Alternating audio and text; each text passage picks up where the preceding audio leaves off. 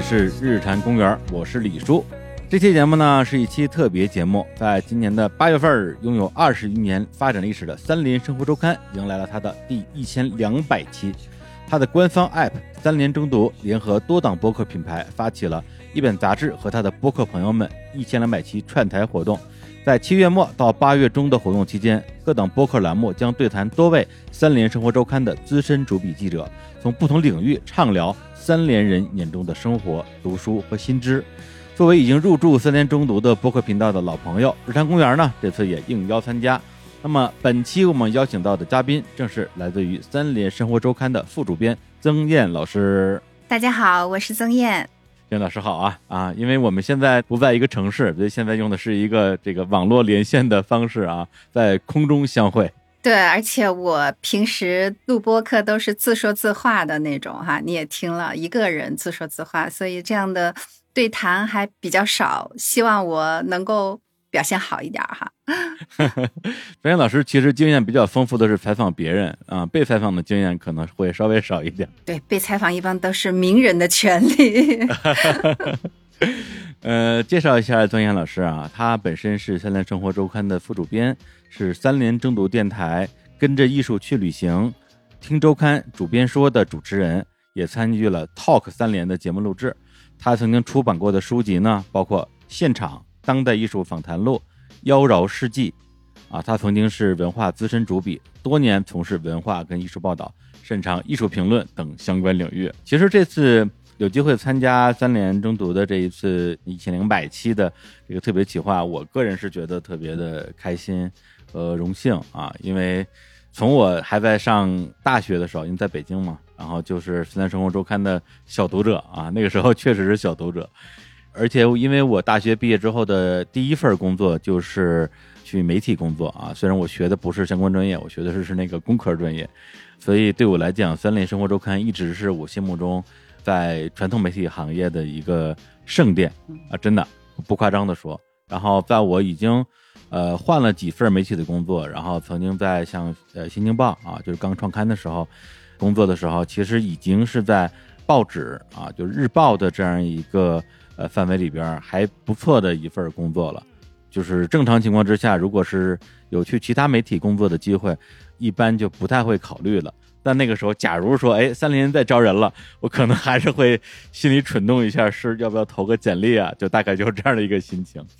啊，听你这么说，我觉得你就是我。我们最近不是一千二百期嘛，然后我们也在做一个这个读者调查，想给我们的读者做一个画像，就说三联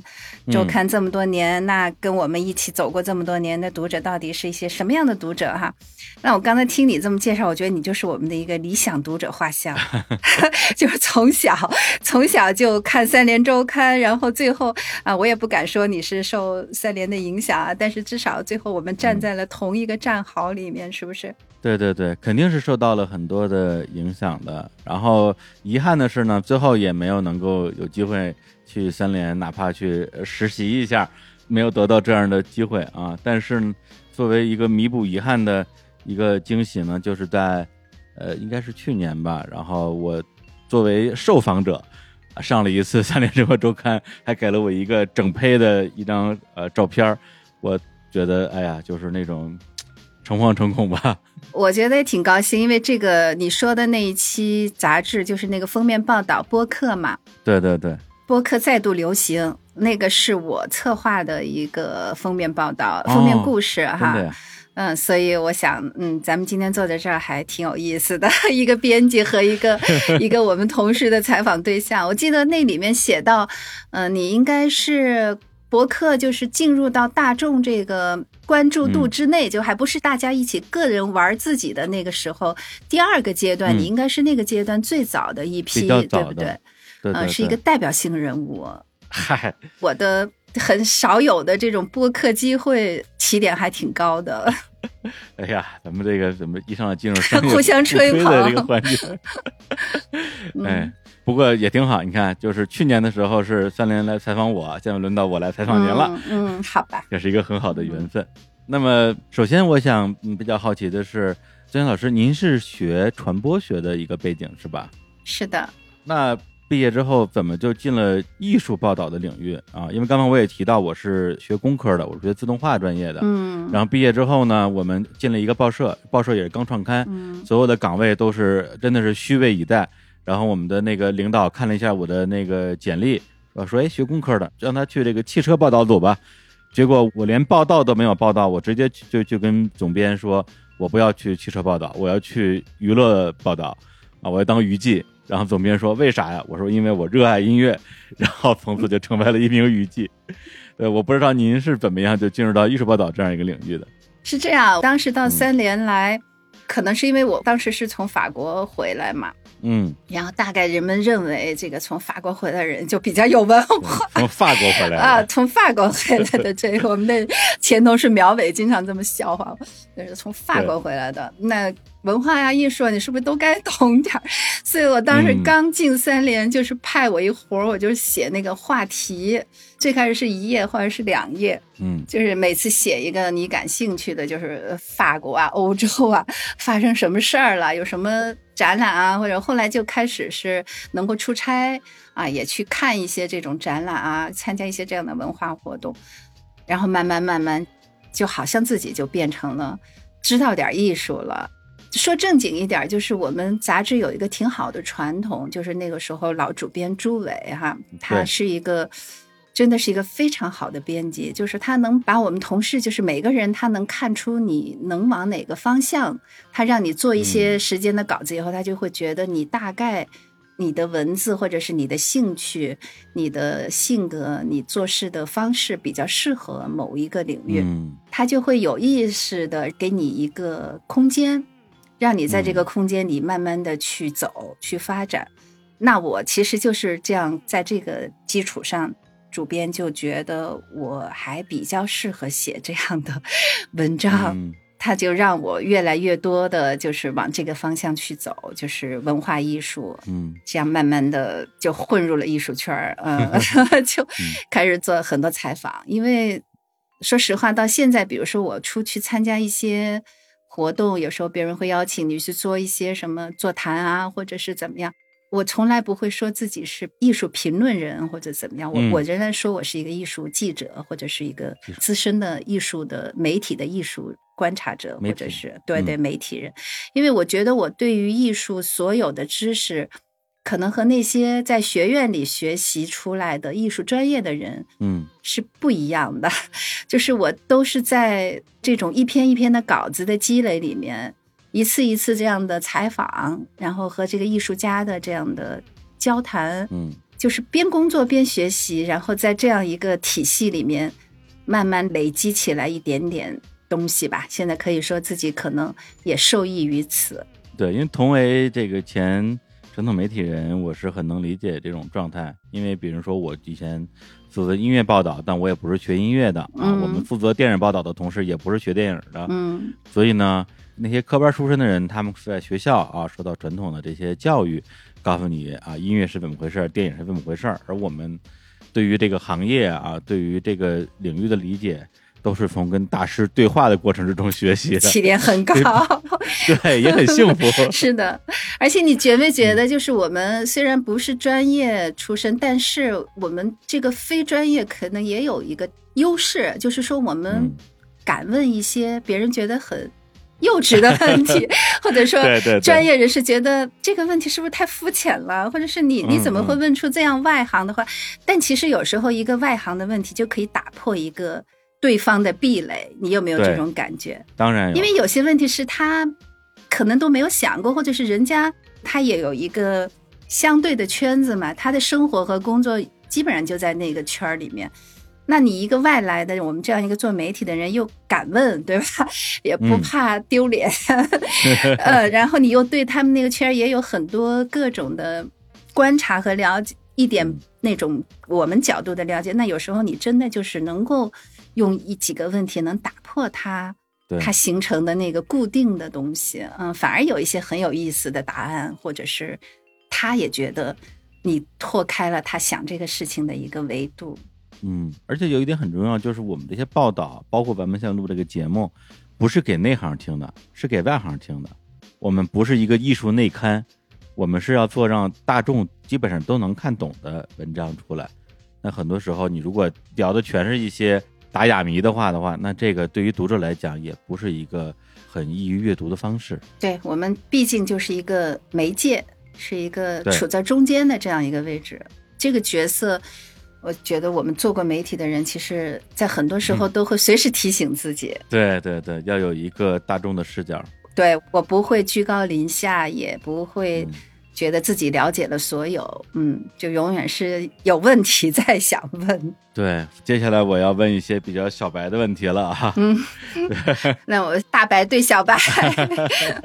对我，我是彻彻底底的艺术外行，因为也也没去过什么博物馆，前些年对艺术也说实话也没有什么太大的兴趣，这两年好像兴趣更浓厚了一点，然后发现哪儿也去不了了，所以就只能。在网上，然后听像段阳老师，包括之前我们邀请过的王若云老师，啊，讲艺术的节目来过过瘾。那么第一个问题就是，采访艺术家跟采访不是艺术的家有什么区别？其实对我来说，我觉得我没有抱着分别心去采访的，我就是把它当成一个碰到的一个采访对象。嗯，这样我觉得我可以更全方位的。跟对方来做交谈吧，但是很重要的一点就是说，我可能在我做前期功课的时候，你也知道，记者出去之前，对，尤其是文化记者，你在采一个文化人的时候，你要把他相关的作品啊，他的之前的一些访谈啊，他的经历啊，包括他大家对他作品的一些之前的评论，你都得方方面面的都还是得要去了解，对吧？嗯，那对于。采访艺术家来说的话，可能就是这一部分工作是不太一样的。嗯，就说你不是通过文本纯粹的文本来了解你的采访对象，而是你要大量的去看他的作品。对，他更直观。嗯，就是你可以在那里面找到你自己对这件作品的一些感受点。大部分艺术家哈，很多艺术家他的。表达可能没有那么顺畅，就是他更习惯于一个视觉性的感受和传递。对，嗯，所以你在这一点上，可能他是对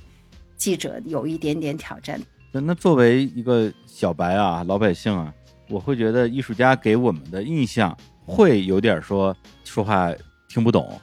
有点端着啊，甚至呢。是不是会有一些故弄玄虚啊？当然，人家可能没有故弄玄虚，是我们听不懂，然后就觉得人家故弄玄虚。就是他会有很多高概念化的表达。那遇到这种这种情况，特别是在您的职业生涯早期，啊，那你是会尽量的去进入到他的这个场域，这他的这个概念的场域里边，还是想办法去把他拉下来？嗯，首先我要说，这个你这个判断其实是你接触的艺术家还是比较少，就是没接触过什么艺术家。嗯，就是像我们如果采访这么多年，很多很多，我也不知道多少个了哈，大概上百个是有吧？啊，其实是越好的艺术家越不会像你说的这样。嗯嗯，他不会用一些这种。堂而皇之的、特别概念化的，嗯，然后是让人听不懂的东西来表达自己，非常非常少这个比例。因为这样的人往往是他自己不懂，或者是说他没有吃透，他要用这些东西来吓唬 吓唬别人，或者给自己壮胆儿。但实际上犯这个毛病的，我觉得艺术评论家更多一点。对，真正的好的艺术家，像我采访的。国内这些一流的、一等一的艺术，像徐冰老师、蔡国强老师、张小刚老师、隋建国老师，就是他们都是表达非常清晰的，就是而且是他能用最简单的、最平白的话来把他的感受传递给你。我尤其是觉得徐冰老师是给我这一块印象是最深的，就说他，就包括他写文章。他都是用最浅白的东西，他从来不拽那些词儿，嗯，他都是用很浅显、很大白话把它表达出来，但是非常准确。交谈的时候也是，有一次我就记得我还专门问了他这个问题，因为他曾经在八十年代末还是九十年代初做过一件作品，嗯，他就是说，他那时候看，看那些八十年代不是译本过来比较多嘛，就西方思想引进的时候，大家看很多翻译的东西，对吧？各种法国的后现代那个思潮的那些文丛啊什么的，徐冰老师就说，我那个时候特别困惑，我就觉得这些书我越看越糊涂，为什么我就是看越看越觉得思想是一团乱嘛？就说因为他就觉得他们不说人话，嗯，就是跟翻译也有关系哈。对对对，他就觉得这个不是一个很正常的现象，所以他最后他在九十年代、八十年代末不就做了那个天书嘛？就是他创造了四千多个字，就谁都看不懂的，他就是从那个感受而来的。他就是说，说其实这种语言的沟通是存在很大的障碍的，认识字就不等于就你懂的那个意思，就是你思想的传递有时候可能跟这个字你认不认识没有关系。这种思想的隔膜在哪里？他是很想问这个问题，所以他做了天书啊，做了一系列跟文字有关的东西。他就是有一件作品，就叫鹦鹉。他让一个经过训练的鹦鹉重复，就说：“你们真无聊，现代艺术是废物。”就是这样的话。啊，我当时就问他，我说：“因为我采他的时候是二零二零零九年，大概二零一零年左右。”我就说，那这过了这么多年了，这些话还代表你的观点吗？因为你到现在为止还在做这个无聊的 当代艺术。他就说是的，他说那个时候他真的很烦当代艺术，但是他说这个领域，就说你当你做它的时候，你可能觉得好多看到这件事你就很烦哈，嗯嗯。但是呢，当你偶尔在美术馆、在朋友的展览上看到一两件好的作品的时候，你又觉得。哇，太了不起了！就是创造力在这个领域，在艺术，在当代艺术里面，它还是一个让人惊艳和惊叹的东西。就是你看这些话，是不是很容易懂的话？没有什么很拽的词儿吧，对吧？哎呀，嗯，对，这么说的话，我我感觉给我壮了壮胆，因为我就是今年一月份去上海。在那个浦东美术馆吧，有一个徐冰跟蔡国强的双人展，嗯，然后我连着看了三天，然后特别喜欢，当时就很想说有没有机会邀请徐冰老师或者蔡国强老师一起聊一聊，嗯，但是看了看徐冰老师那个天书地书，我觉得哇，这东西太高概念了，会不会很难聊啊？没有，特别好聊，嗯，我可以向徐冰老师帮你转达这个邀请哈，行，太好了。所以这个其实也很像我们以前娱乐圈啊，我们娱乐圈的一句话，就是耍大牌的都不是大牌，没错，大牌都不耍大牌。对，其实每个领域都一样，都是这样的。真正他已经有自己的那种独到的创造力和思想力的时候，他不会去，对，不会去模仿别人那种现成的词儿，他就想表达自己的东西。嗯，艺术最重要的，我觉得采这些好的艺术家，我觉得。能够成功的艺术家，最重要的都是这一点。嗯，他一定是在表达他自己真正思考过的东西和他想要传递的东西，而不是外面在流行什么，或者是我觉得这个东西可能现在大家喜欢关注，我就得去做一个试试看。我也想跟上这个风潮，这样的人走不到艺术的很高端的地方的。对对。行，那我呃下一个小白问题来了啊，就是您的这个节目在三联中读叫跟着艺术去旅行，这个跟着艺术去旅行跟不跟着艺术去旅行有什么区别呢？啊，其实这名字倒不不代表 不代表什么，因为当时实在是没什么名儿好起了。嗯，但是说实话哈，我是觉得，自从我自己从一个艺术的小白变成一个慢慢走到这个领域，然后对这个感兴趣，然后不断的在让自己希望往前走的多一点的这个状态里面以后。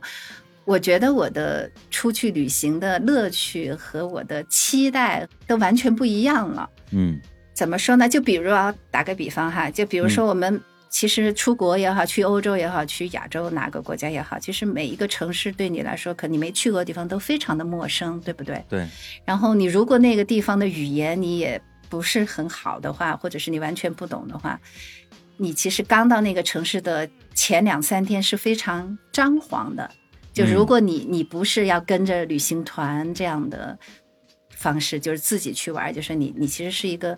有点空白的状态。但是我现在我的一个很好的旅行的，我叫它定心丸，或者是一个锚这样的指南针一样的东西。就是我到一个城市以后，我第二天只要缓过时差来，我第一件事儿，我就是去这个城市里面的最好的那家博物馆，嗯啊，或者是美术馆，就是我一定要去一个这样的场合，就是因为其实你在世界各地，不论哪个城市，不论哪个国家，你再陌生的地方，所有的美术馆和博物馆。你是熟悉的，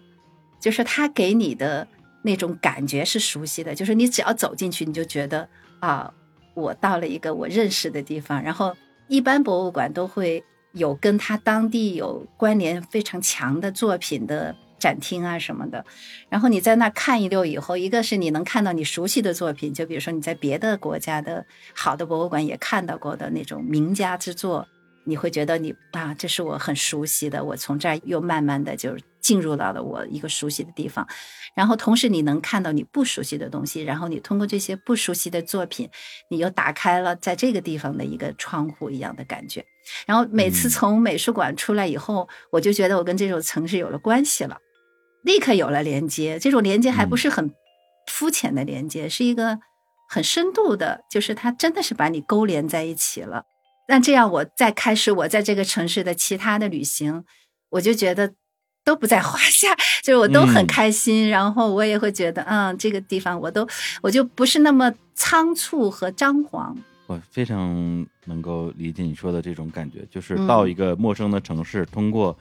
一个博物馆或者美术馆，跟那个城市建立起来一种深度的连接。对，通过这种连接，打破这种陌生感。对，那么对于一些，比如说有信仰的来讲，让他建立连接的场域，比如就是教堂，对啊，那对于一些，比如说我的朋友来讲，这个建立连接的方地方就是麦当劳或者星巴克，是吧？熟悉啊，对对，但是跟麦当劳、星巴克的区别在于说，所有的这些美术馆跟博物馆，它并不是一个连锁企业，对，它并不具备一个。机构上的共通性，但它有个精神上的共通性。是的，到了一个地方，你就觉得，哎，我跟这个系统整个连接起来了。是的，而且我还告诉你一个秘密，就是我觉得博物馆里的咖啡馆和餐厅都挺好的啊，所以其实我经常会很愿意在博物馆里吃饭。有时候啊，甚至是那种买椟还珠的状态，就是我去一个博物馆，我可能像大都会啊，或者是英国某个博物馆，你你会觉得。其实这博物馆都去过几次了哈，好多次了。那那些那些作品，你你也不见得全部要去看，你可能就挑几个你还想再看的东西，就像拜访老朋友一样，你再去看一眼。然后同时，其实是为了进去喝一杯咖啡，或者是为了吃一顿饭，你就觉得也挺好的。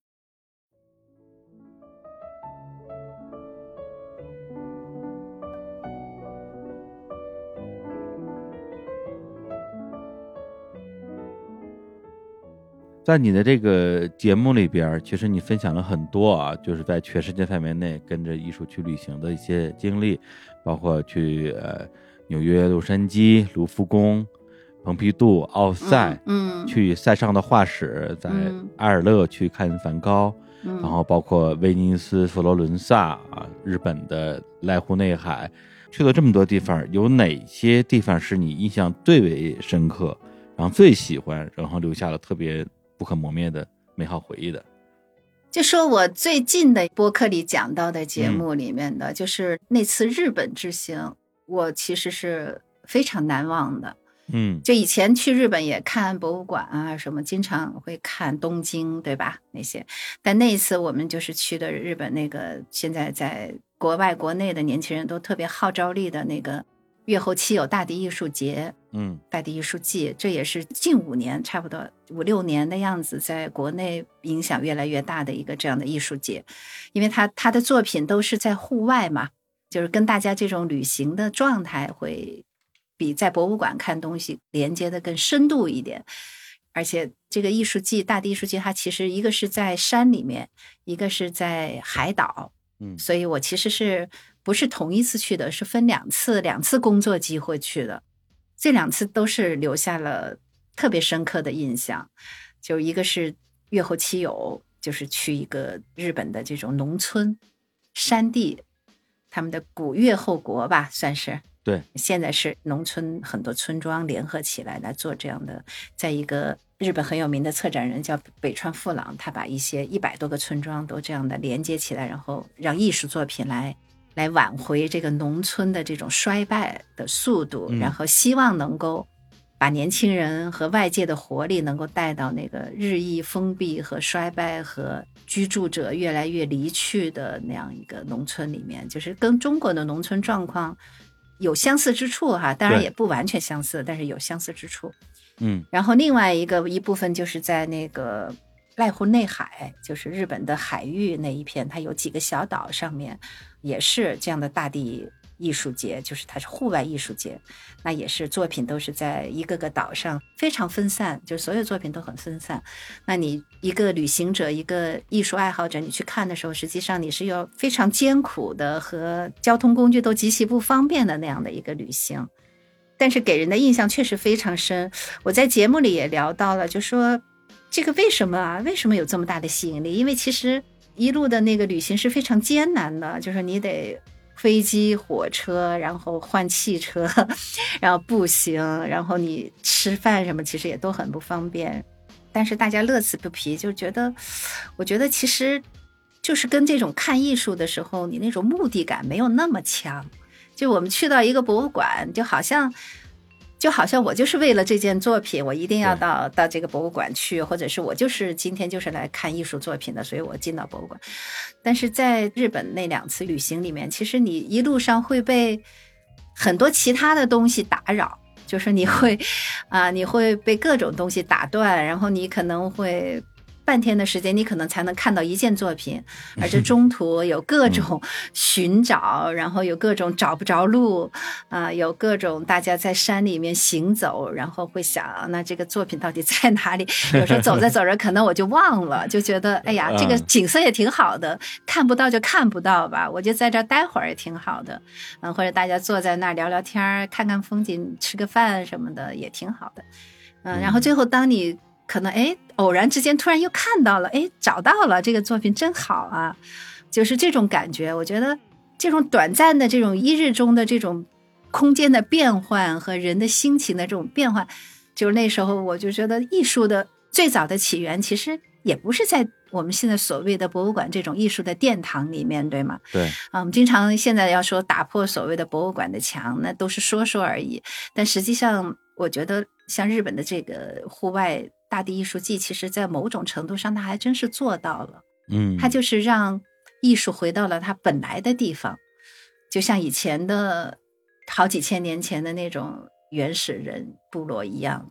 他的艺术实际上的起源，那种壁画。山洞里的洞窟壁画，它不就是他一天的旅行的记录嘛，对不对？哦，啊，他出去打猎，然后采摘，然后他们可能在路上看到什么了，碰到一个什么动物，或者心情很高兴，或者我今天很不高兴，或者我怎么样，他回到那个洞窟里的有一些人，他可能就会用那种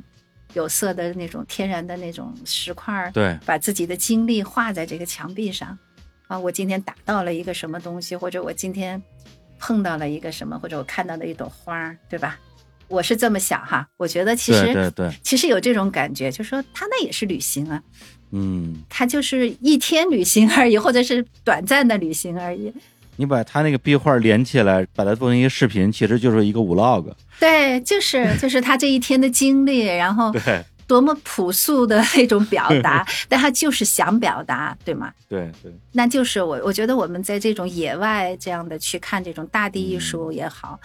看这种户外艺术展也好，其实就能稍稍的比较皮毛的回到一点点这种状态啊，我认为是这样，所以你会有一种完全不同于你在博物馆或者去跟艺术家在。他的画展、个展上看作品的那种状态，嗯，所以很多艺术家现在不也走出去嘛？就比如说我知道的，现在有一批八零后的艺术家、七零后的艺术家，他们原来是为了艺术，就是一定要留在大城市，他们认为大城市有更多的展览的机会，对吧？对，有更多的艺术的这种交流。但是现在很多人当然也也可能是大环境所迫啊，就是很多就说到就是很多城市的艺术区被清理，然后房租涨价，然后他们的工作室一次一次的被摧毁，是吧？对，他也没有办法，在这种没有办法的情况下，他们很多人寻找到了一个我觉得是很好的途径，他就回到了自己的家乡。嗯，比如说他是老家是农村，他就回到了农村，回到自己的父母留下来的那样一个宅基地。嗯，上面的房子，然后他就在田野里做他的艺术。也许这个艺术不一定有艺术圈的人能真正的看到，但现在我们不是传播手段也很多嘛？他可以把它录下来，可以通过这种社交媒体来传播。我觉得他们好多人回到这种状况以后，他的东西反而变得。生动了，嗯，变得不再空洞无物了，不再有你说的那种拽词儿的那种东西了，是吧？我觉得其实也是回归真正的艺术的本源的状态。对，他是回到了自己原来的出发的那个土地，然后这个艺术从土地里生长出来。对。不过您说日本这个，我还是稍微有点小意外，因为您之前去过那么多厉害的艺术馆啊、博物馆啊，但日本就是你在。节目里回顾的时候，你也会提到一句话，我印象还蛮深的，就是你到了，呃，应该是濑户内海的丰岛吧。到了岛上之后，你就像一步踏进了梦境，连阳光都是漂浮的。为什么会有这么梦幻的感觉？这个当然肯定是跟他当时那个岛的自然的环境有关系。就我们去的时候也不是展览季嘛，人也比较少，那你。极其的安静，就是那个岛屿，因为那个岛很特殊。它原来我不知道你看过有个电影叫《犬之岛》吗？那是韦斯安德森啊啊！对，当时因为到丰岛的时候，我已经看过这个电影。我我其实有那种感觉，就是你去到了一个跟你的世界平行的地方，就是它不是一个。跟现实关联度那么高的地方，就是它是一个被废弃的岛。实际上，嗯嗯，曾经有很长一段时间，那个岛是被日本一些也是不良企业或者什么的用来丢弃垃圾的地方。哦，就是它曾经是一个垃圾岛，然后后来是福武家族，一个做日本的一个这种做企业的这样一个大家族，他们想要用艺术项目来挽救这些被废弃的地方嘛。那他也是，就是把这个岛的垃圾，就日本政府一起就把这个垃圾清除以后，他就才变回了现在这样一个状态。他的人非常少，就居民也非常少，然后一上去你看到的最多的就是猫哦，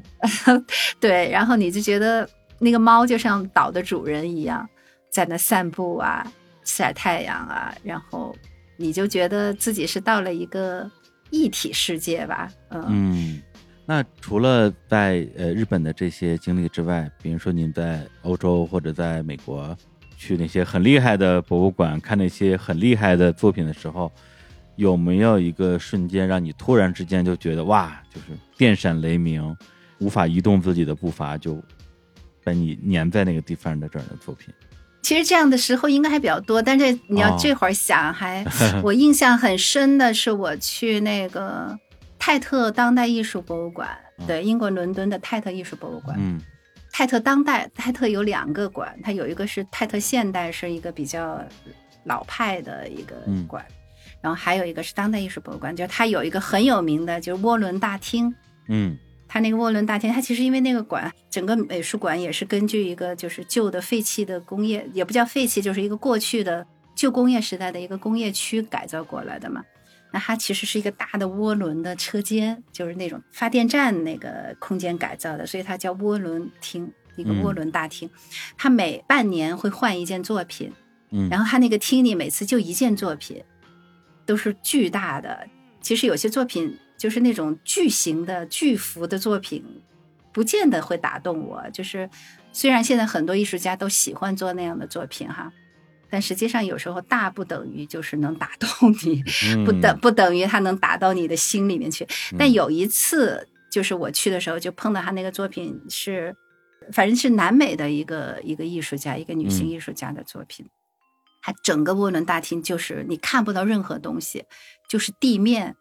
他给他重新浇筑以后，他在地面开了一个特别长，长达一百多米的一个裂缝。嗯。就是他那个地，他让他开裂，裂了一个巨大的那个缝隙，是真实的裂缝，不是画了一个裂缝，不是真实的裂缝，因为它是装置嘛，装置作品，装置艺术。嗯，他其实想表达东西，你要说也是非常政治正确或者主流的东西，就是比如说他想表达这种人之间的这种分隔，嗯，割裂，种族的割裂，嗯，人群的割裂，然后观念的割裂，人与人之间就是你可能。面对面，你可能也是完全割裂的两个世界。这种反正各种对，就是观念艺术嘛，就各种观念都能包括进去。就当代艺术现在最时髦的观念，你都可以把它放进去。嗯，但是我觉得这个作品是非常的结实。嗯，啊，就是那个作品是让我就是非常就一进去我就完全被他打中，击电一样的击中了，然后你就想躺在那个大厅里面，嗯，啊，你就想跟那个裂缝待一会儿。啊，你就想伸开四肢，就那么躺在那。有有很多人也这样做了，我我还是没能够哈，还是还是我只是坐在那儿，就很坐了一段时间。就是你会你会觉得那个作品是如此的简单，但是又如此的有力量。这就是真正的当代艺术和真正的观念艺术。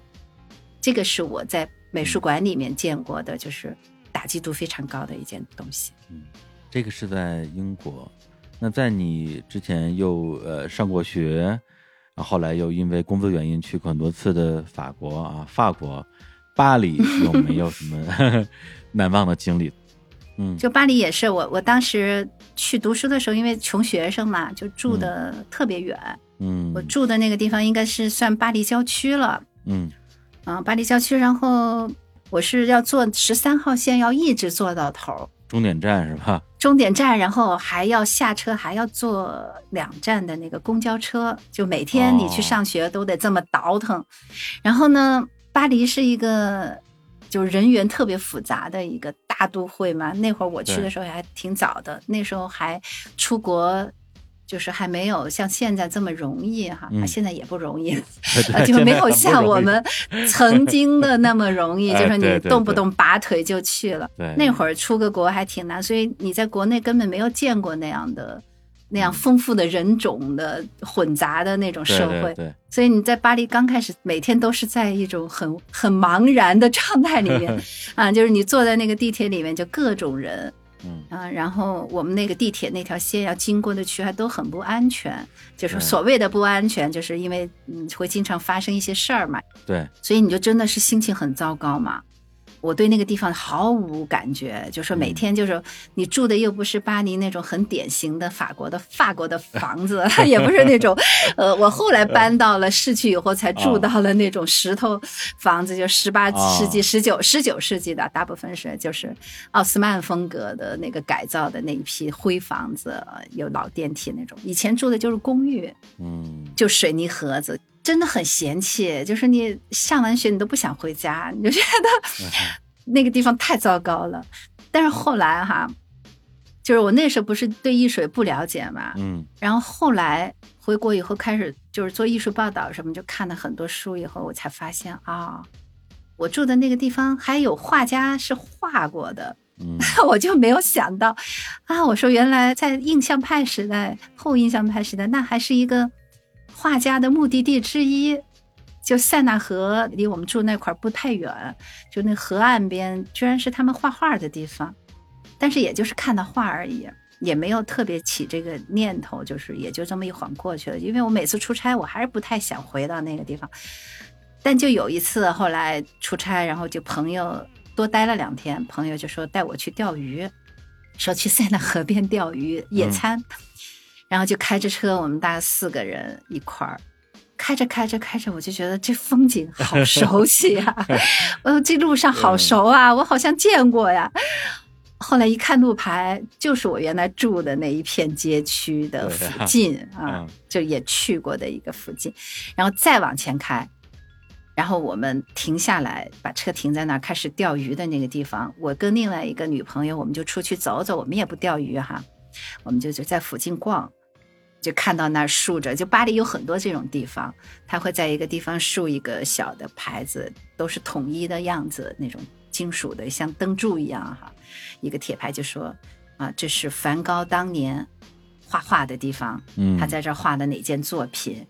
啊，然后他的角度是什么样的，嗯，然后你再走一会儿，过了那个桥，你和那儿看到，会想，哦，原来那就是大碗岛，嗯，就是大碗岛的星期天下午特别有名的一幅修拉的名作嘛，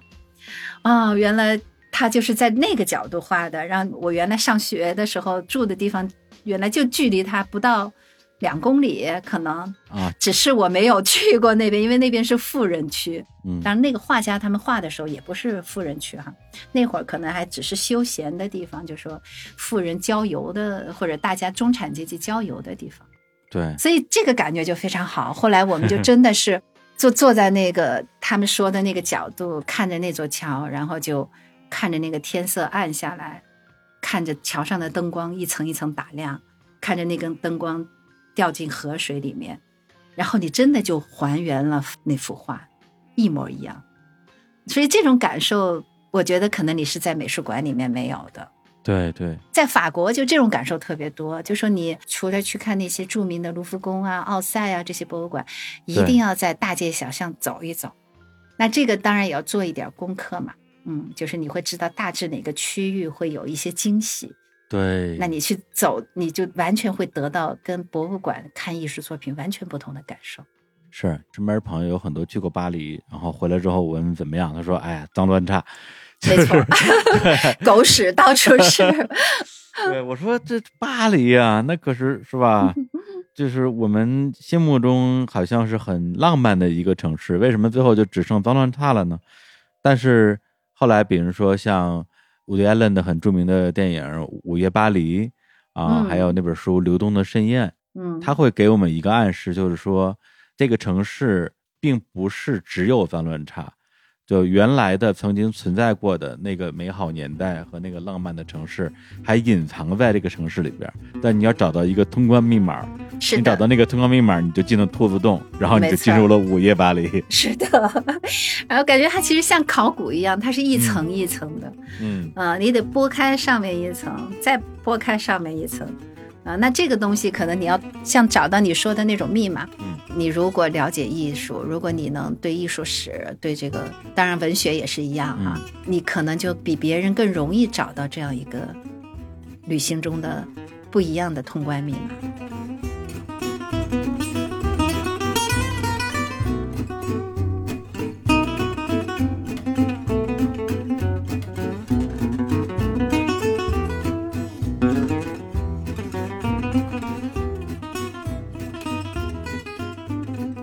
做跟艺术有关的这种旅行的探索，除了看展啊、看博物馆之外，还有一些探索呢，是针对艺术家或者作品本身的故事性的。比如说去艺术家的故居啊、工作室，比如说你也去过像塞尚的、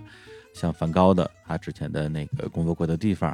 啊，包括梵高很著名的那个黄房子嘛。还有呢，就是像刚才您提到大碗岛，就是艺术家，呃，怎么说？写生的地方啊，写生对，就影视行业的话就叫取景地啊。嗯，没错。如果是这个在动漫行业呢，叫圣地巡礼，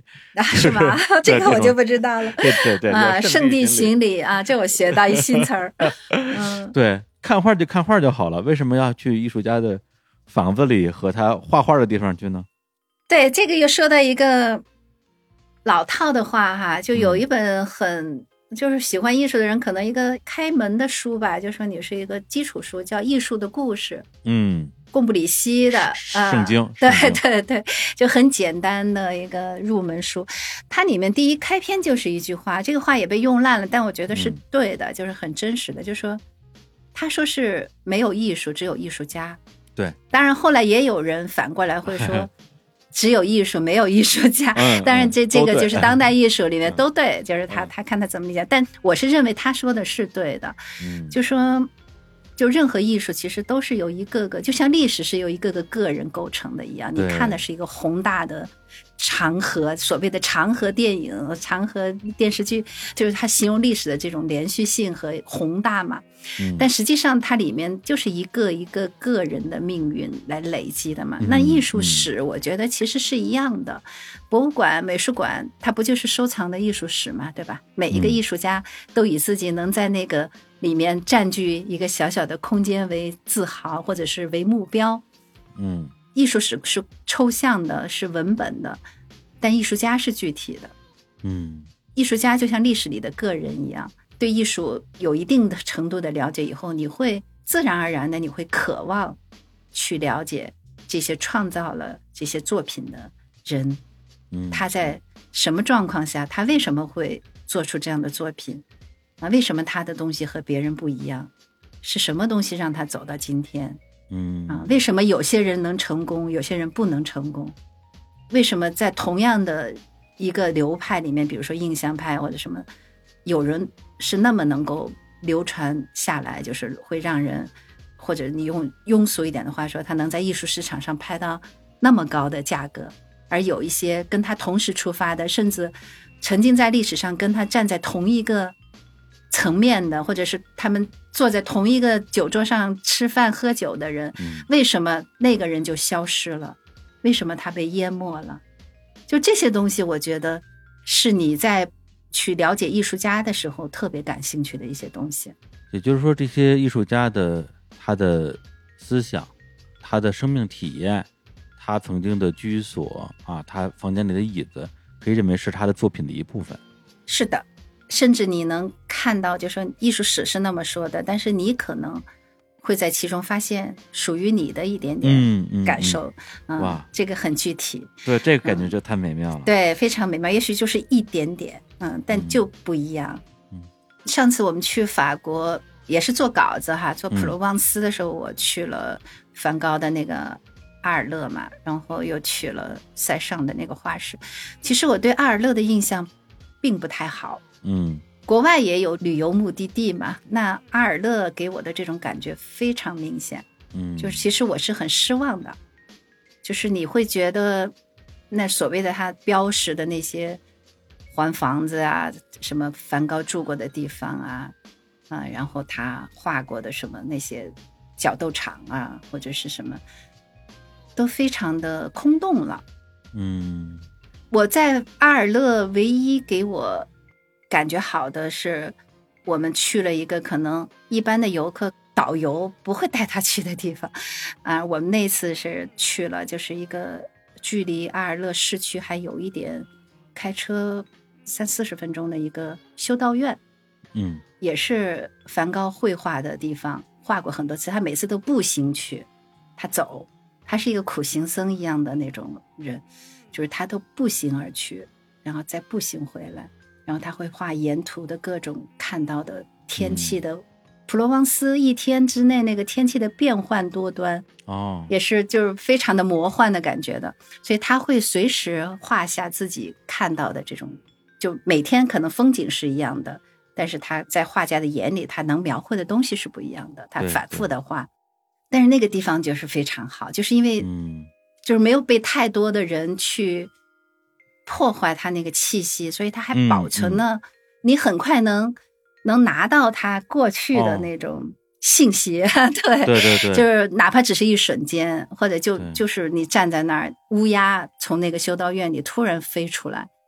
从你头顶掠过，对吧？或者就是你坐在那儿，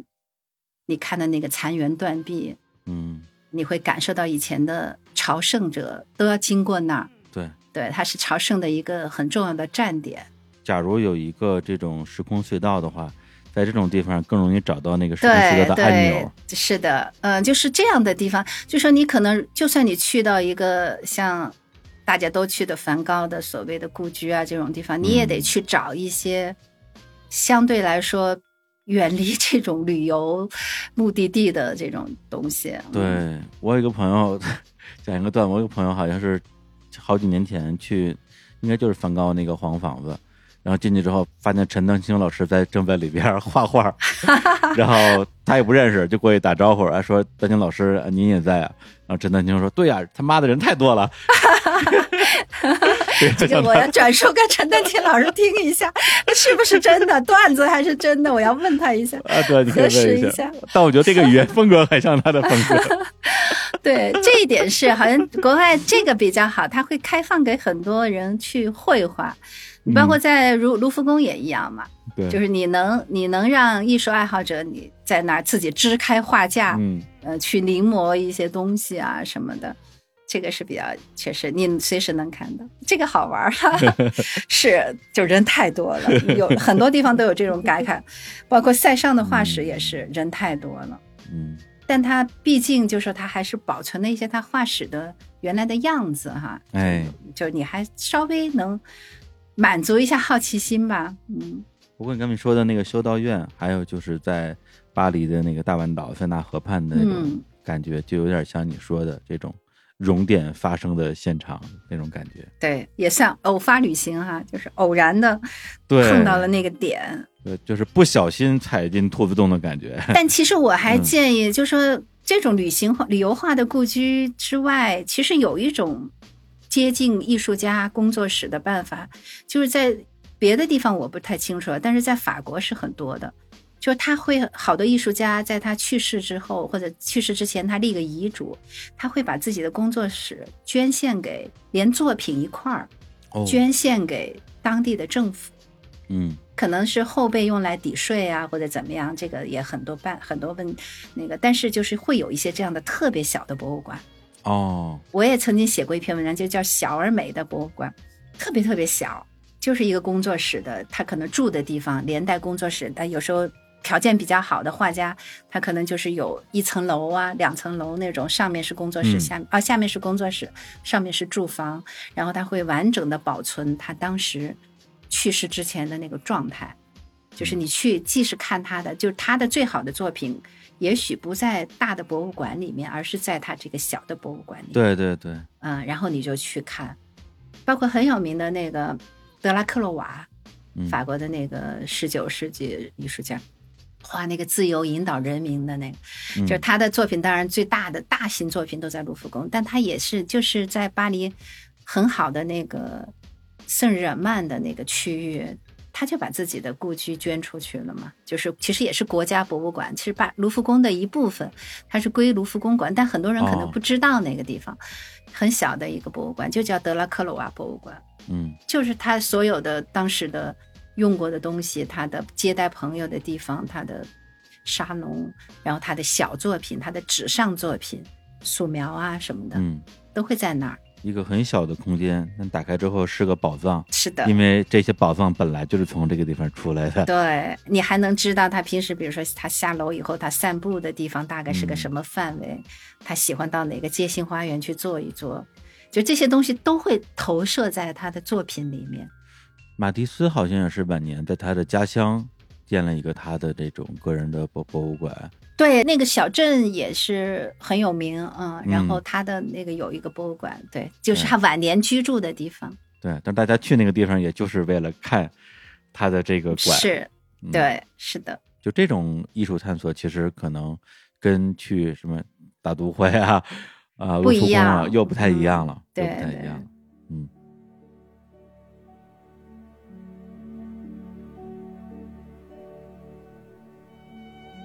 就刚才我们也提到，像塞尚啊、梵高啊，包括我在听您节目的时候，也会有一种感慨或者是迷思，因为有一些大的艺术家，比如说像梵高，生前还是相对比较潦倒的。然后塞尚呢，是在去世之前啊获得了一些声誉，但是远远不及他在身后获得的声誉。你会替他们觉得遗憾吗？是这样，其实我以前也是，就你一般是。呃，这个就是一般是刚刚对艺术就是有浓厚兴趣的时候，嗯，或者艺术青年哈，嗯，那个我们也曾经有过这个阶段，就是说你会觉得你在脑子里对艺术家有一个形象，你就是觉得应该是落拓不羁的，是一个不主流的，然后是生活的很很清苦的，或者郁郁不得志啊，郁郁不得志的这样一个形象。其实这个形象。我觉得其实是有时间性的，就是说在以前并不是这样。我当我对艺术史有所了解以后，我就发现不是这样。你要知道，在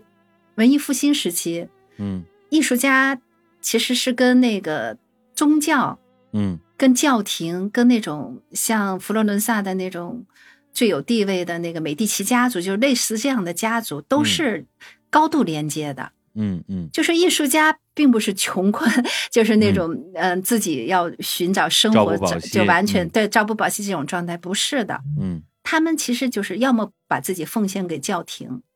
他也有非常优渥的生活。嗯，被教皇雇佣，对吧？像米开朗基罗他们到最后其实，呃，包括拉斐尔什么都是，就是为教皇能够为教廷服务，是他们作为艺术家的一个最高的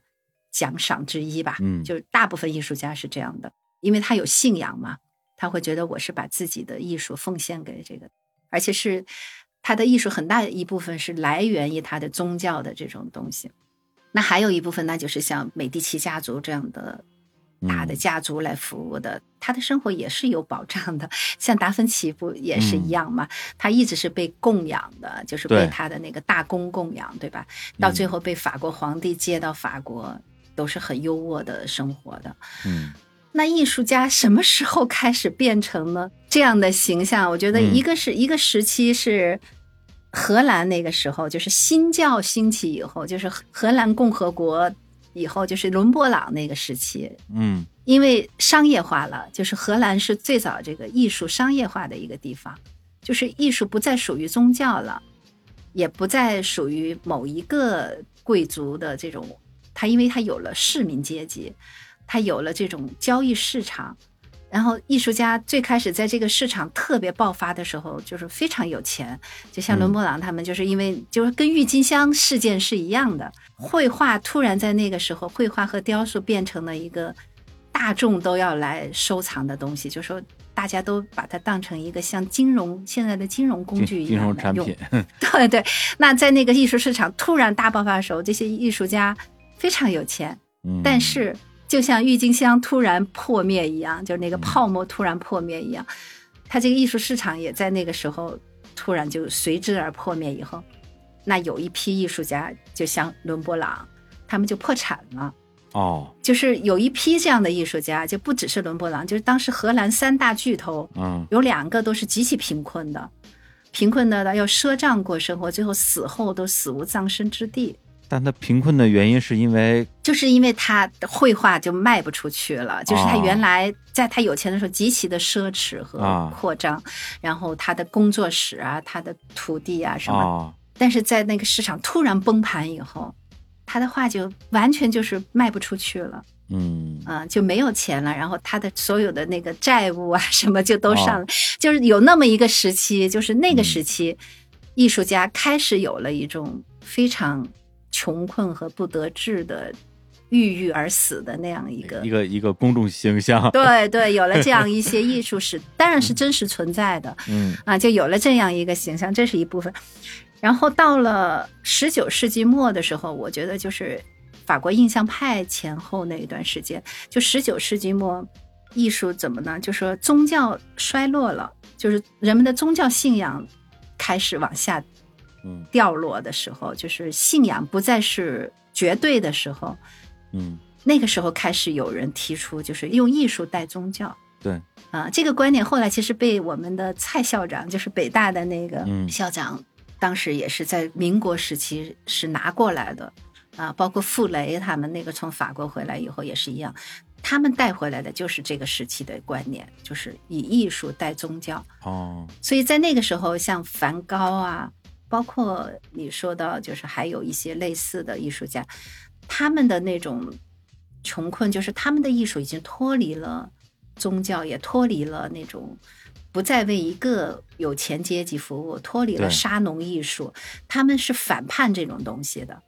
他们是把艺术当成自己的宗教的替代物的，就是艺术是我终身奉献的东西。嗯，那在这个状况下。有一些艺术家，他确实就开始过着这样的一个波西米亚的生活嘛。嗯嗯，就这是一个阶段啊。我们对艺术家很多的印象，其实是就确实这个时间持续的很长时间，就从现代艺术到当代艺术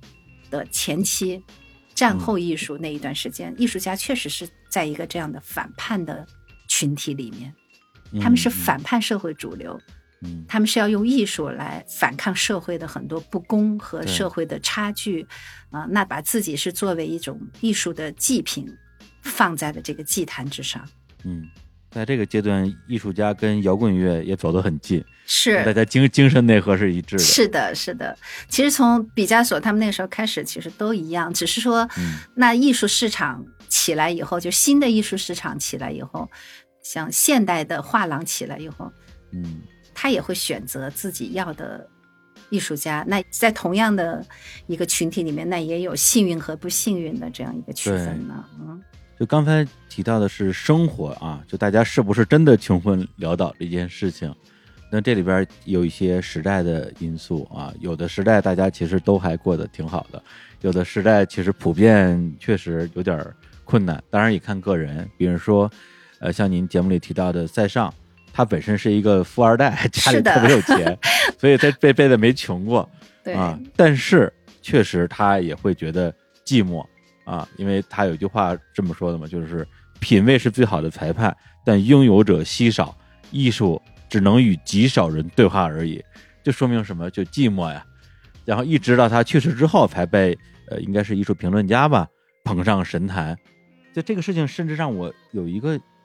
不知道对不对的一个一个推测：是不是去世之后的艺术家更适合被捧上神坛？嗯，是这样。其实塞尚在他晚年的时候，他已经看到了自己的成功。嗯，对，就是在他去世前十年的时候吧，大概是这个时间段，就是他最早给他提供帮助的，除了艺评人啊，你说的这样的艺术评论人，其实很重要的还是画廊。对，画廊，他有自己一个画廊主哈，跟他关系非常的紧密，就是那个人是一直在支持他，嗯嗯，等待他的探索啊。那最后在他去世前十年的时候，他的那个展览就是非常成功的。哦，嗯，就已经在巴黎引起了轰动啊，在艺术界是引起了轰动了。当然，到最后他被奉为现代艺术之父，这个是他自己看不到的。对，这个其实是一代一代艺术家把他推上了这个。嗯，因为我曾经也写过一篇文，其实就是有一个展览，就叫《艺术家的艺术家》。嗯，其实作家也一样，作家有作家的作家。啊，歌手也一样，有歌手的歌手，对不对？就说一定有某一个人是很多人的启迪者，或者是他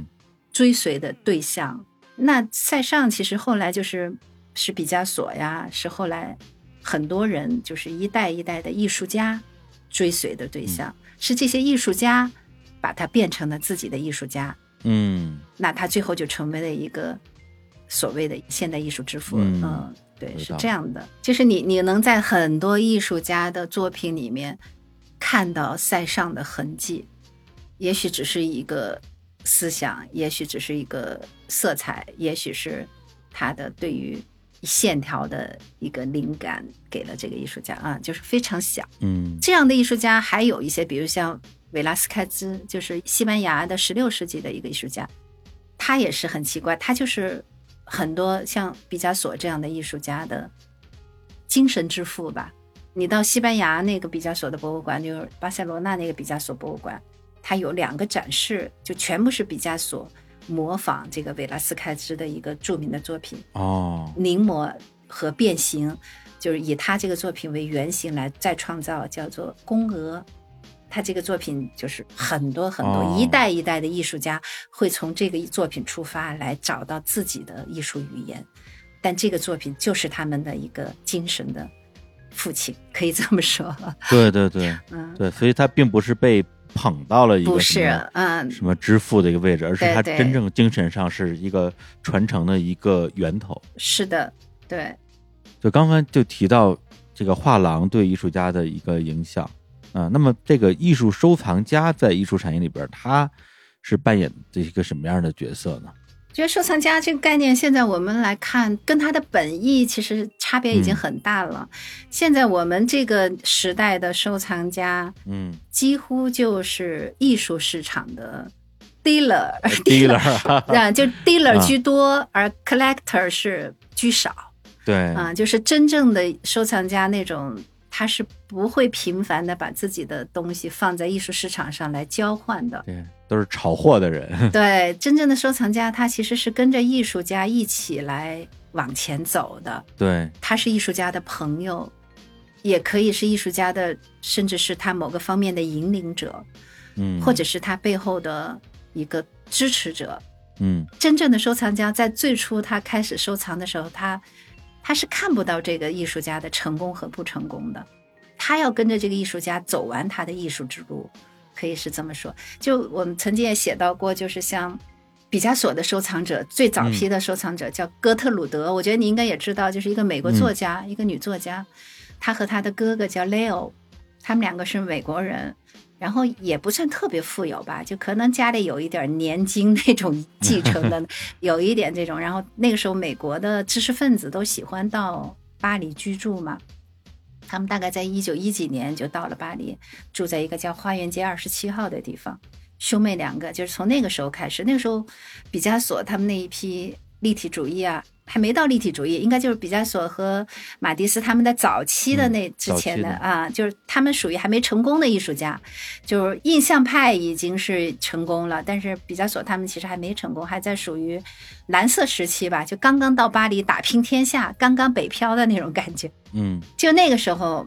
这个哥特鲁德兄妹，他们就跟他们是朋友，等于是在他们吃不上饭的时候买他们的作品，给他们支持，把他们的家敞开，对这些艺术家敞开，然后他们能够在他的家里来聊艺术、聊文学，然后来探讨他们的作品，就是这样一个状态。然后马蒂斯和。毕加索彼此，他们经常有人说他们是不和的啊，其实没有说的这么严重，就是艺术观念他们既相交又背道而驰，就是很多地方不一样。两个人有点相爱相杀的意思。对，到后期他们俩要看到对方的作品，都得在这个格特鲁德兄妹的沙龙里面，在他们的客厅里面才能看到对方的最新的作品啊。然后回去不服气，我又画我的，呃，就是这样的一个状态。就是这是那个时候真正的收藏家。他也不是画廊主，啊，而且他们的作品就是一代一代更迭嘛，一直到最后，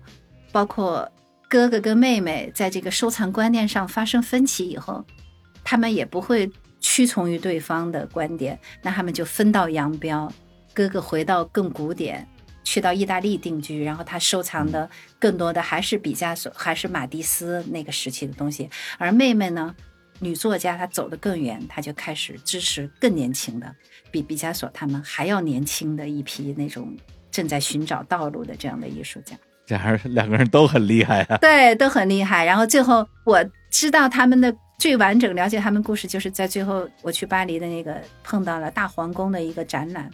就叫花园街二十七号。哦，就等于有人策展人就把哥哥的收藏。和妹妹的收藏，其实他们两个人的收藏最后都散落在各个大的博物馆里面，对，就是被很多博物馆捐助啊，或者是购买，或者是怎么样。然后他从各个博物馆把他们兄妹的收藏又重新聚集在巴黎，啊，又回到了那个，又回到那个 类似客厅的那样一个一个大皇宫的这样一个展览，非常感人。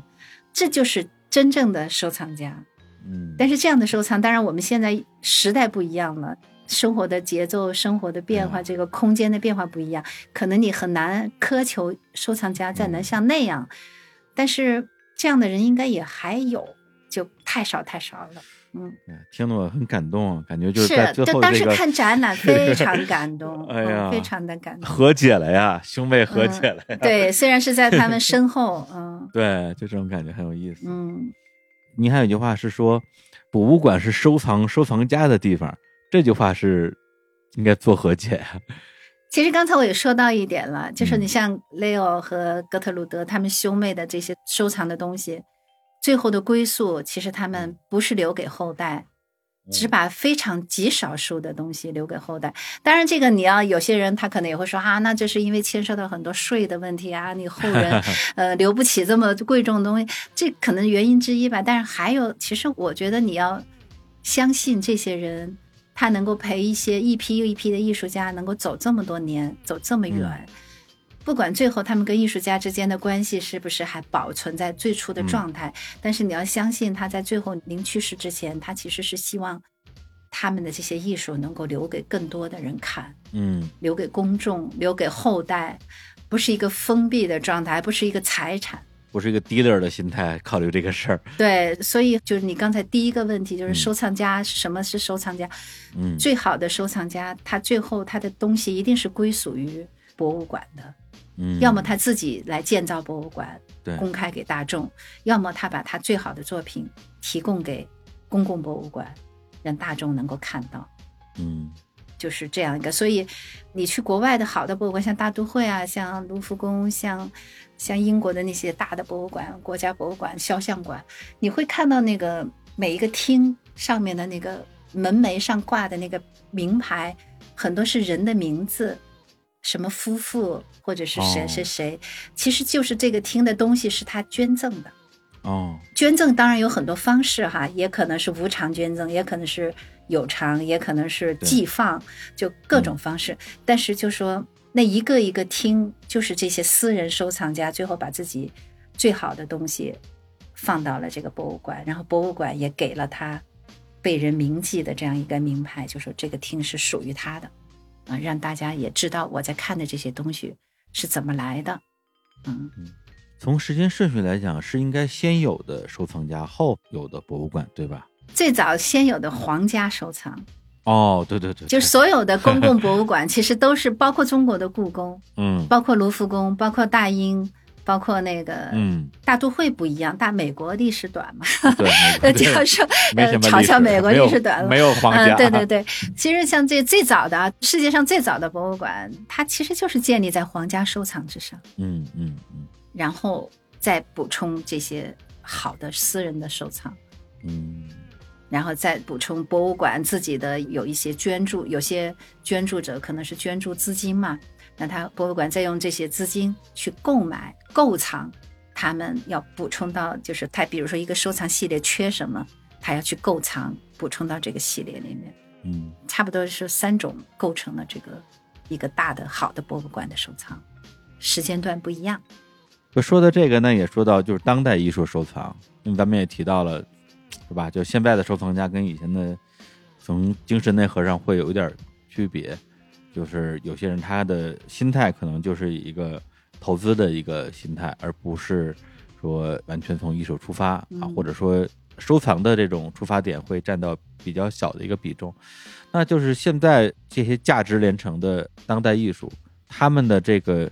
价值就是市场价值，但不是艺术价值，到底是由哪些因素来决定的呢？是到底是他的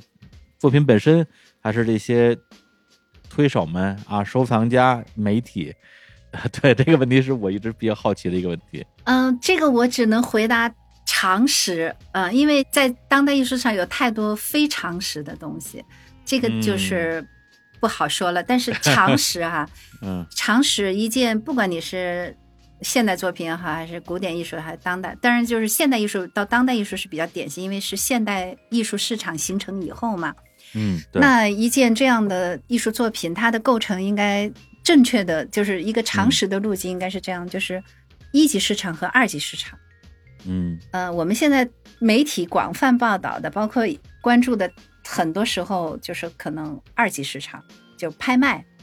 因为你看到的所有你说的所谓的天价，嗯，都形成于拍卖，因为只有在拍卖市场形成的价格才是公开的。是他们乐于宣传的，啊，当然也许不见得，以前是谁买了，大家都会避讳，不太说哈，要保保密。但现在甚至是因为是为了生意嘛，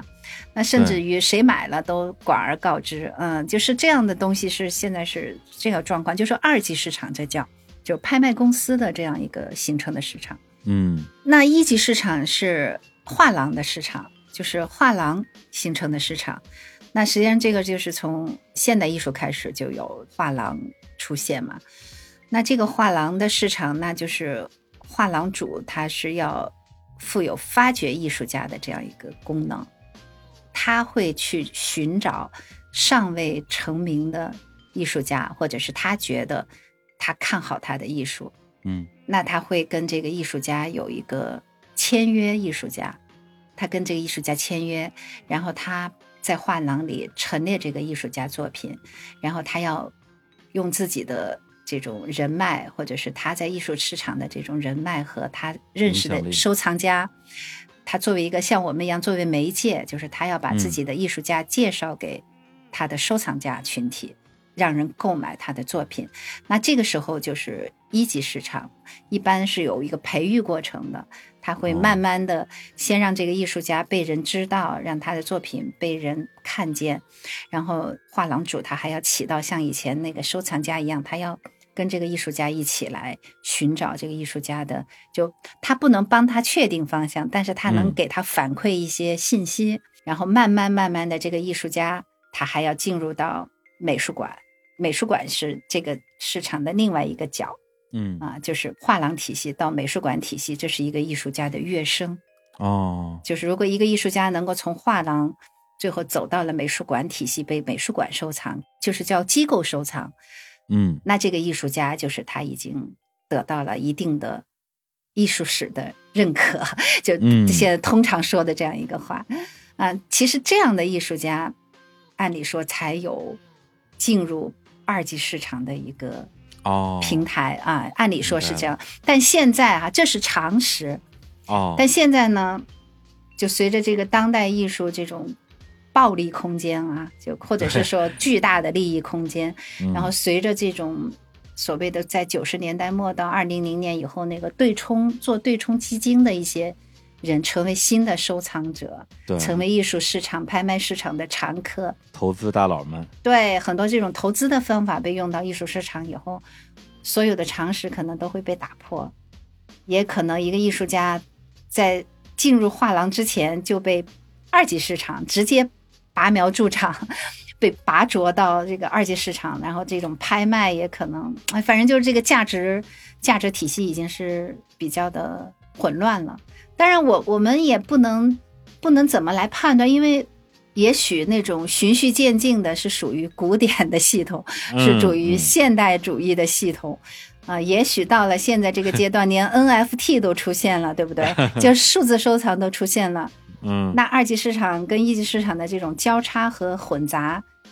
是不是就完全不可以？我也不敢这么说。对，包括呃，以前是说，在博物馆供职的人，嗯，你是博物馆的这个主管或者博物馆的策展人，你不应该介入到拍卖市场，对不对？对啊，呃，你应该避嫌。但是现在其实，即便在西方的艺术市场，你也经常能看到，在博物馆。供职的人可能他会出来为某一件拍卖的作品来背书，所谓的啊，也有这样的现象。啊，包括学者以前也是要避嫌的，他只能做学术，只能做艺术史的那种学术的建构。但是也许你会看到某些学者，他也会出现在大拍卖公司的 这种图录里面啊，帮人家写文章，就是变成了。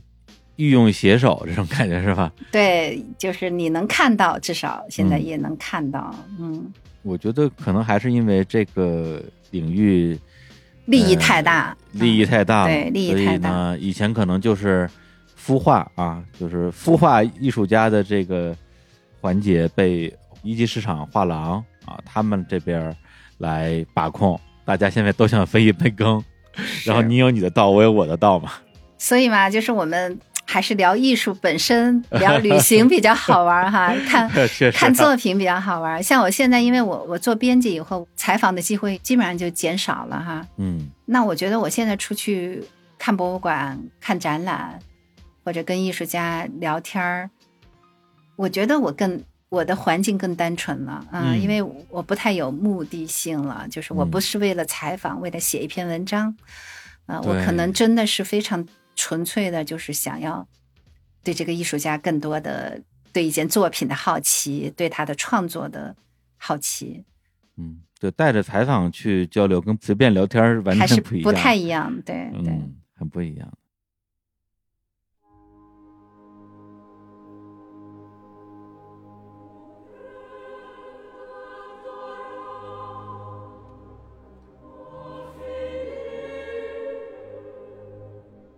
就之前在聊到威尼斯双年展的时候，你也说了一句话，就是说当代艺术由天生草莽而进入到殿堂了。但是啊，现在的当代艺术好像很多的概念游戏吧，而没有关注一些真困惑、真问题。你觉得真困惑、真问题是什么呢？其实，嗯，我们都是写字儿的人哈。对。其实我觉得是一样的。像我们三联周刊，你你要强调什么是好的报道，嗯，核心。词儿还是人，你一个能够以人为中心的一个报道，一个文章，它往往就是一篇不错的文章，至少是，嗯啊，你要关注的是人和关系，人和人之间的关系，人和社会之间的关系，人和他自己所处的生活的关系。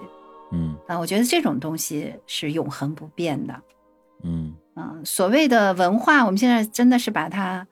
太概念化了。我们老觉得什么是有文化，就是你要会那些词儿，你要写评论的时候，你要能用那些他们都使用的那种所谓让你看起来很专业的词儿。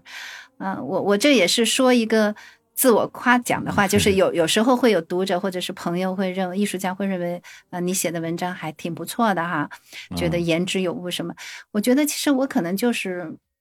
比较朴素一点，就是我我的文章里作为一个记者来写艺术的评论，嗯我不会去考虑我是不是要用一些词儿来让我显得很专业，而是我想呈现的是这样一个人。或者是一件作品，但作品背后还是人，还是他背后的这个作品和他这个人之间的关系，是吧？嗯我们关注的是这些东西。那艺术家也一样，就是你一件好的作品好还是不好，其实你当你对艺术有一定的了解，你看的东西足够多以后，是很容易判断的，就是不是言之有物，它是不是一个空洞的。一个漂浮的、完全没有立足之地的一个那样的东西，还是说它是一个言之有物的、可以结结实实站在地上的这样一个东西？啊，我觉得挺好判断的。嗯，因为咱们都是写字儿的人，所以刚才您提到的那个，就是在无论是艺术家创作作品，还是我们去写一个文章，嗯，你到底是希望这个作品好，还是希望自己在这里边显好？明眼人是很容易看出来的。对对，像咱们有时候看一些，呃，包括现在一些特稿啊，一些微信公号写的文章啊，就是你一眼看说啊，这个作者的我太大了，是你里里外外就看到都是这个作者在里边。对，然后我想让你知道我在写这个文章，我是多么的有文笔、啊嗯我很厉害哦我很厉害，甚至在采访的时候会让要让嗯读者要看到我比我的采访对象 更突出那种，嗯，对对对，其实很明显的，就是你嗯是不是诚恳啊？对我，我觉得我特别想要说这个词儿，就是诚恳。嗯诚恳，嗯，就一个好的艺术作品一定是诚恳的、诚实的。嗯，对他艺术家本人是诚实的。嗯嗯。另外一个话题就是疫情，因为疫情这这两年在艺术领域肯定有很多影响嘛。啊，嗯对于我们这些普通的爱好者来讲的话，就是我没有办法去那么容易的看展了，无论是国内的展还是国外的展。但是你也提到了一点期待，就是说，因为之前啊，当代艺术进入到一种好像是在玩游戏的一个阶段，嗯但是疫情对于很多人来讲，都是对于大家对世界认知的一个重构嘛。但是我们面对的问题没有变啊，就是您说您提到的宗教、灵魂和世界，就是人能知道什么，人可以做什么，和人可以希望什么。嗯那么现在疫情过去了两年半时间，您有看到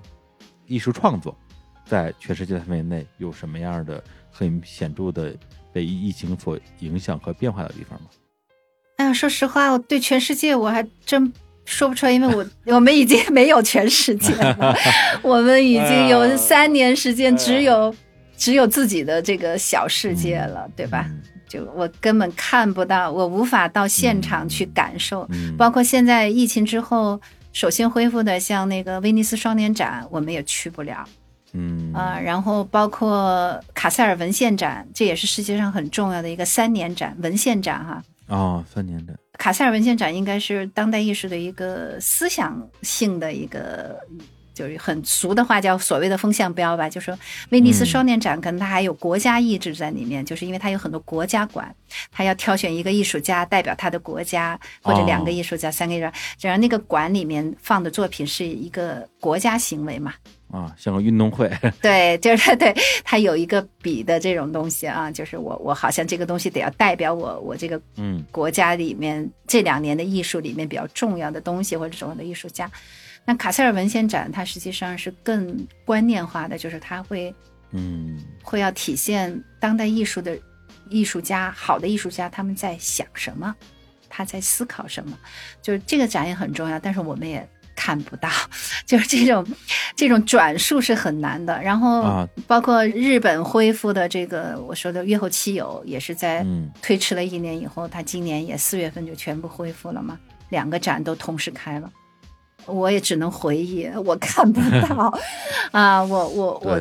但我想从那个介绍来看，我觉得疫情是让大家更关注自己和世界的关系了，还有这个世界到底会怎样，嗯。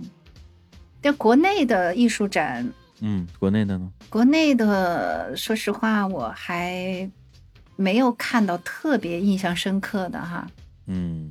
哦，说到疫情中间，我有一件作品，我们也同事当时也去写到了。我觉得倒是就是疫情时期带来的这个艺术家一些即刻的那种反应，但我觉得那件作品还不错。啊，就是李辽有一个年轻艺术家叫李辽，是。武汉人应该是湖北的一个艺术家，年轻的八零后吧。他做过很多有意思的这种，就是跟他会观察社会，然后把自己的作品跟这个社会里面的某一个大家非常关注的问题，嗯，发生连接。就比如说，他曾经做过一个作品是，呃，那个时候是富士康是劳动力出现了很高度密集，然后出现了很多工人的。大家说他就是那种异化问题嘛，嗯啊，他曾经做过一个作品，就是把自己到富士康去招聘，然后他就去做了富士康的一个工人，在那干了半年活儿，就真的在流水线上干了半年的活儿啊，然后他会把自己的所有的工牌啊、工作服啊，然后住的宿舍呀，然后他每天上下班的这种打卡呀，全部记录下来，最后他是用所有这些资料做成了一个作品。就是，嗯，其实它是要具象化这个，嗯，就个体化这个我们讨论的一个空洞、一个抽象的话题，就是你所谓的异化是什么？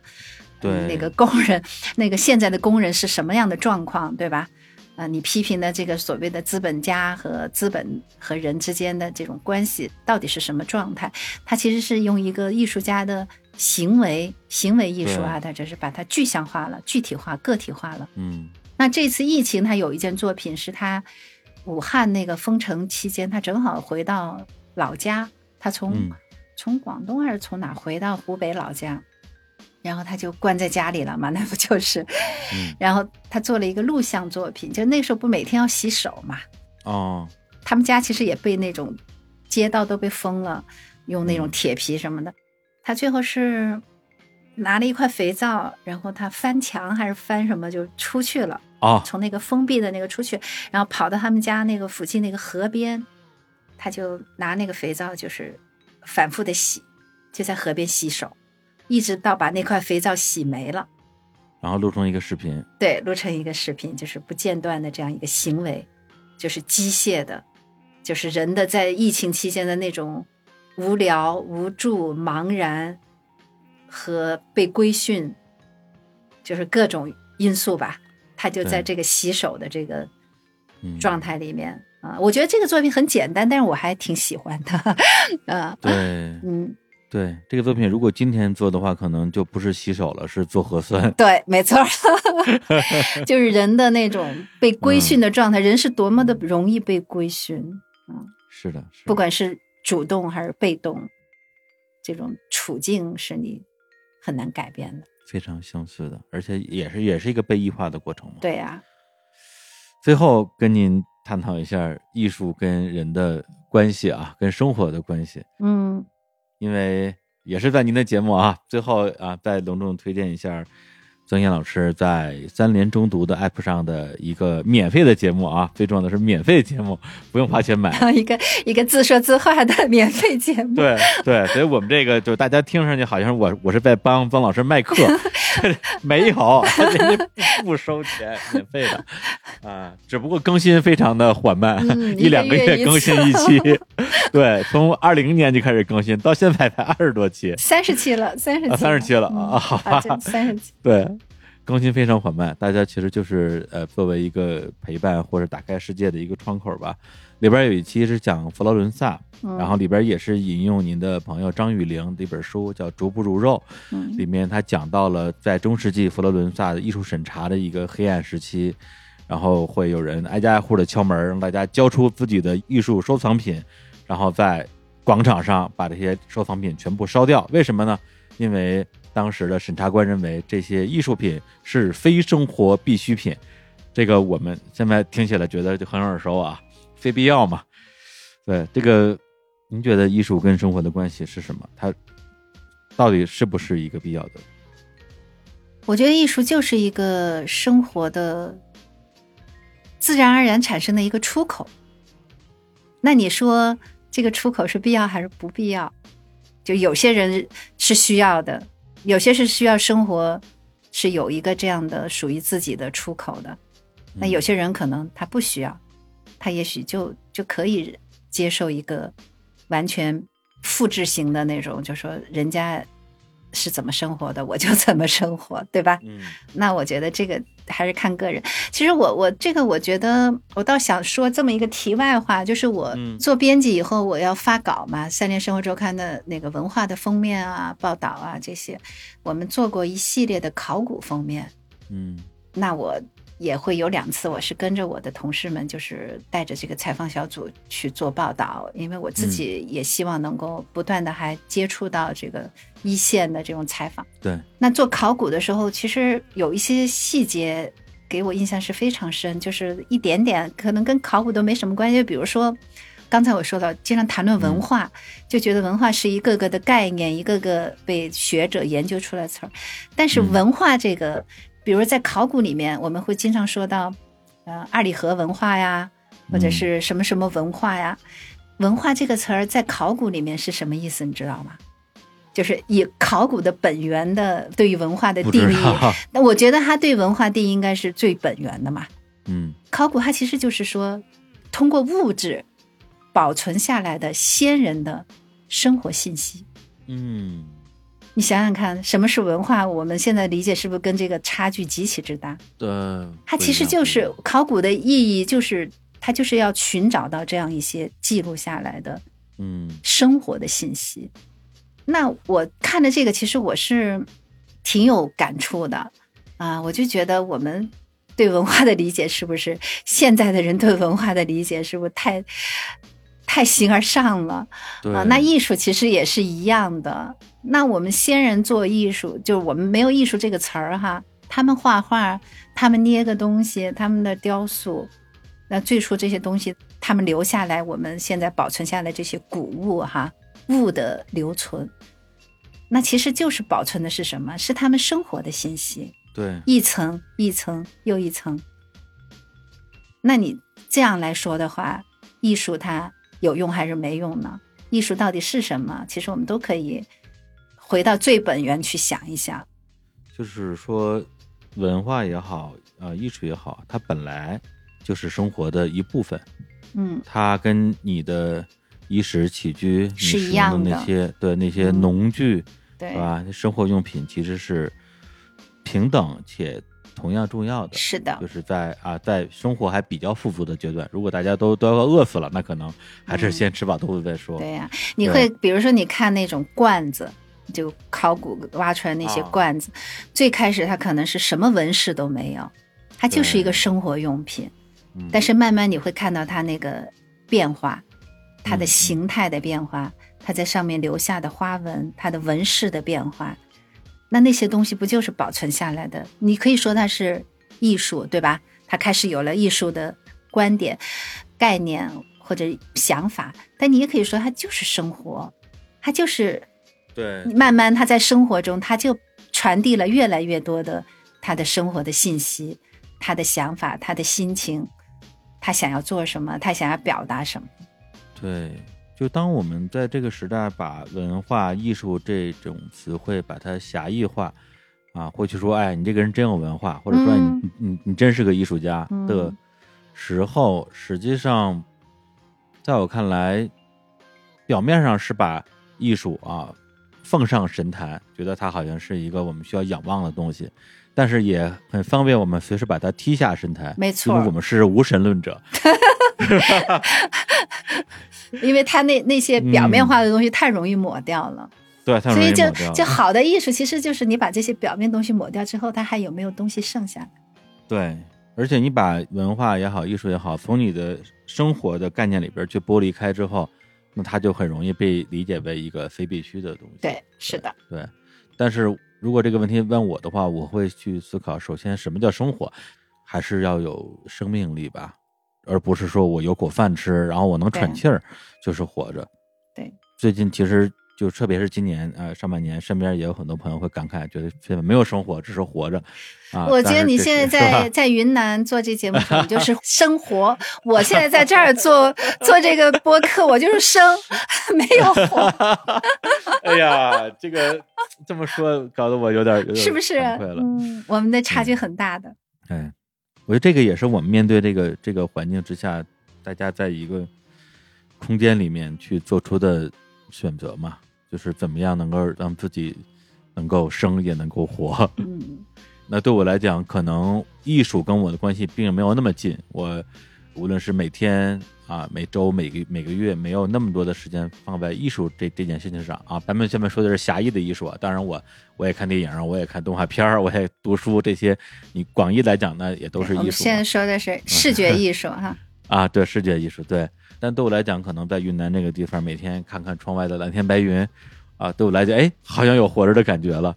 就是这个，对于像我在北京也生活了四十年的这样一个人来讲，是一个很重要的转变，也是一个很重要的选择。行，跑的有点远啊，但是这些节目还是聊的呃很开心，然后也学习到了很多，也非常感谢曾燕老师。希望有机会啊，未来。跟你能够有更多的交流，然后我再努力学习一下，下一次再做一期。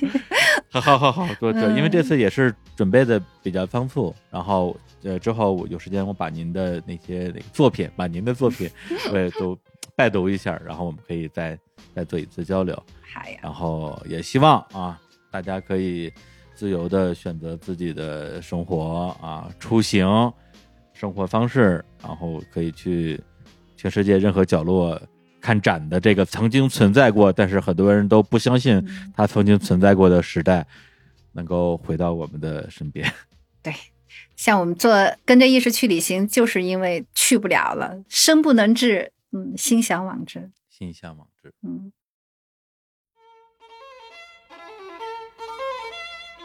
好，那我们今天跟张岩老师就聊到这里。